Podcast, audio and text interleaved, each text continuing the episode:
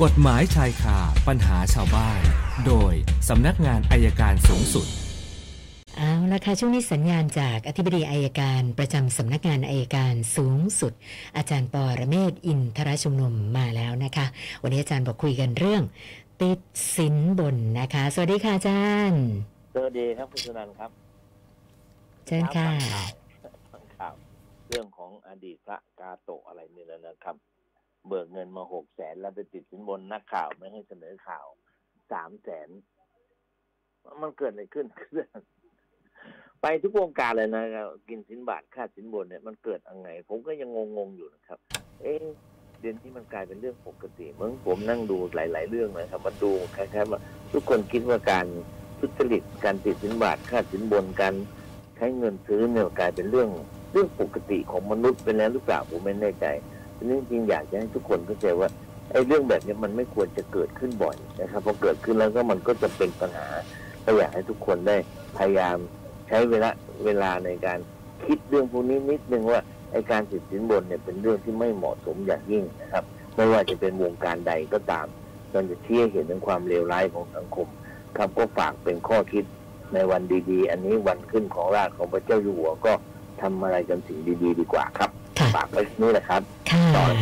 วันนี้คำถามเริ่มที่คุณพลวัตค่ะอาจารย์สอบถามมาว่าเอ่อการไปแจ้งความคดีหมิ่นประมาทเนี่ยนะคะ ถ้าหากว่าเรา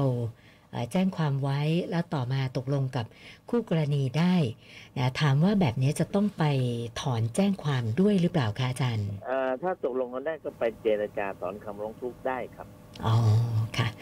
นะแล้วก็คุณธนพัฒน์ อุบัติเหตุนะคะรถไหลไปชนอีกคันหนึ่ง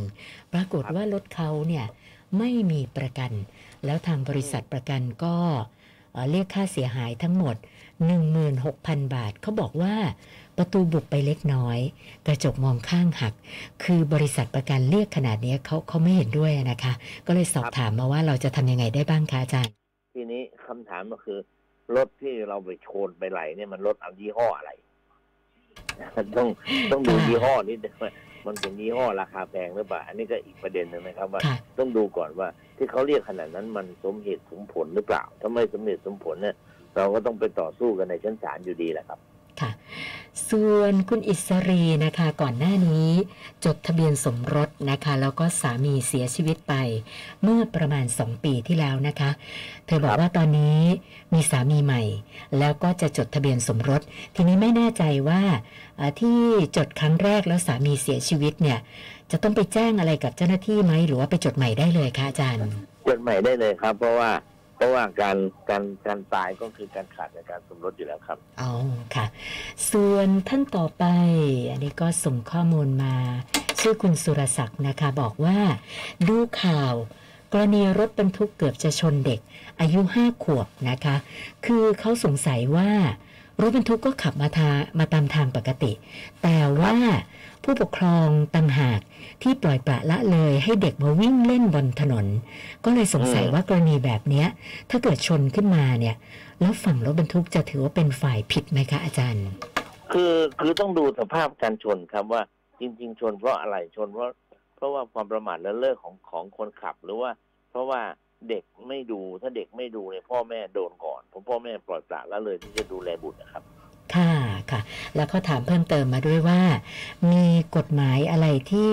เอาเรื่องกับผู้ปกครองที่ปล่อยปละละเลยบุตรหลานแบบนี้ด้วยหรือเปล่าอะค่ะ มีอยู่แล้วครับมีเริ่มอย่างการกระทำเรื่องกฎหมายมันเปลี่ยนชื่อใหม่ผมจำชื่อไม่ได้แต่ไม่มีแล้วพ่อแม่ที่ไม่ดูแลเด็กเนี่ยพ่อแม่นั้นก็ต้องรับผิดชอบครับคุ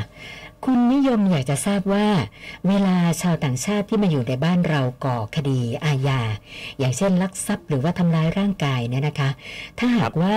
ถูกดำเนินคดีได้รับโทษเรียบร้อยแล้วเนี่ยหลังจากพ้นโทษนี่หมายถึงว่า เราก็ส่งตัวเขากลับประเทศเลยอย่างนั้นไหมคะอาจารย์ เป็นต้องดูแต่ประเภทคดีครับ บางคดีเราอาจจะยังไม่ส่งทันที ถ้าเป็นคดีไม่ไม่ใหญ่โตมากนะครับค่ะก็อาจจะยังไม่ได้ส่งทันที แต่ถ้าเป็นคดีที่มีความร้ายแรงเนี่ยก็ต้องส่งครับ อ๋อค่ะ แล้วก็คุณสามารถลูกชายโดนรุมทำร้ายนะแล้วก็ช่วงชุลมุนเนี่ยนะคะ ลูกชายก็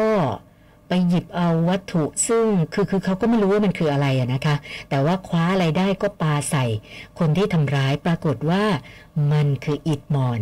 โดนเข้าไปที่ศีรษะของคนที่มาทำร้ายเต็มเต็มๆครับได้รับบาดเจ็บ ส่วนลูกชายบาดเจ็บเล็กน้อย ก็เลยสงสัยว่ากรณีแบบนี้จะถือว่า เราป้องกันตัวเกินกว่าเหตุไหมคะเนี่ย อืม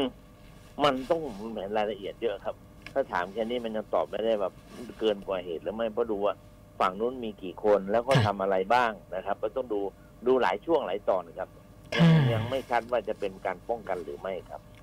วันนี้เพิ่มมาอีก 6คำถามรวมกับเมื่อวานก็เป็น 465คำถามแล้วค่ะ โอเคครับ อันเดี๋ยวพรุ่งนี้คุยกันใหม่ครับ วันนี้แค่นี้ครับสวัสได้ดีครัค่ะบวันนี้ขอบคุณมากค่ะ สวัสดีค่ะ อาจารย์ปอระเมศวร์อินทระชุมนุมค่ะ กฎหมายชายคาปัญหาชาวบ้าน โดยสำนักงานอายการสูงสุด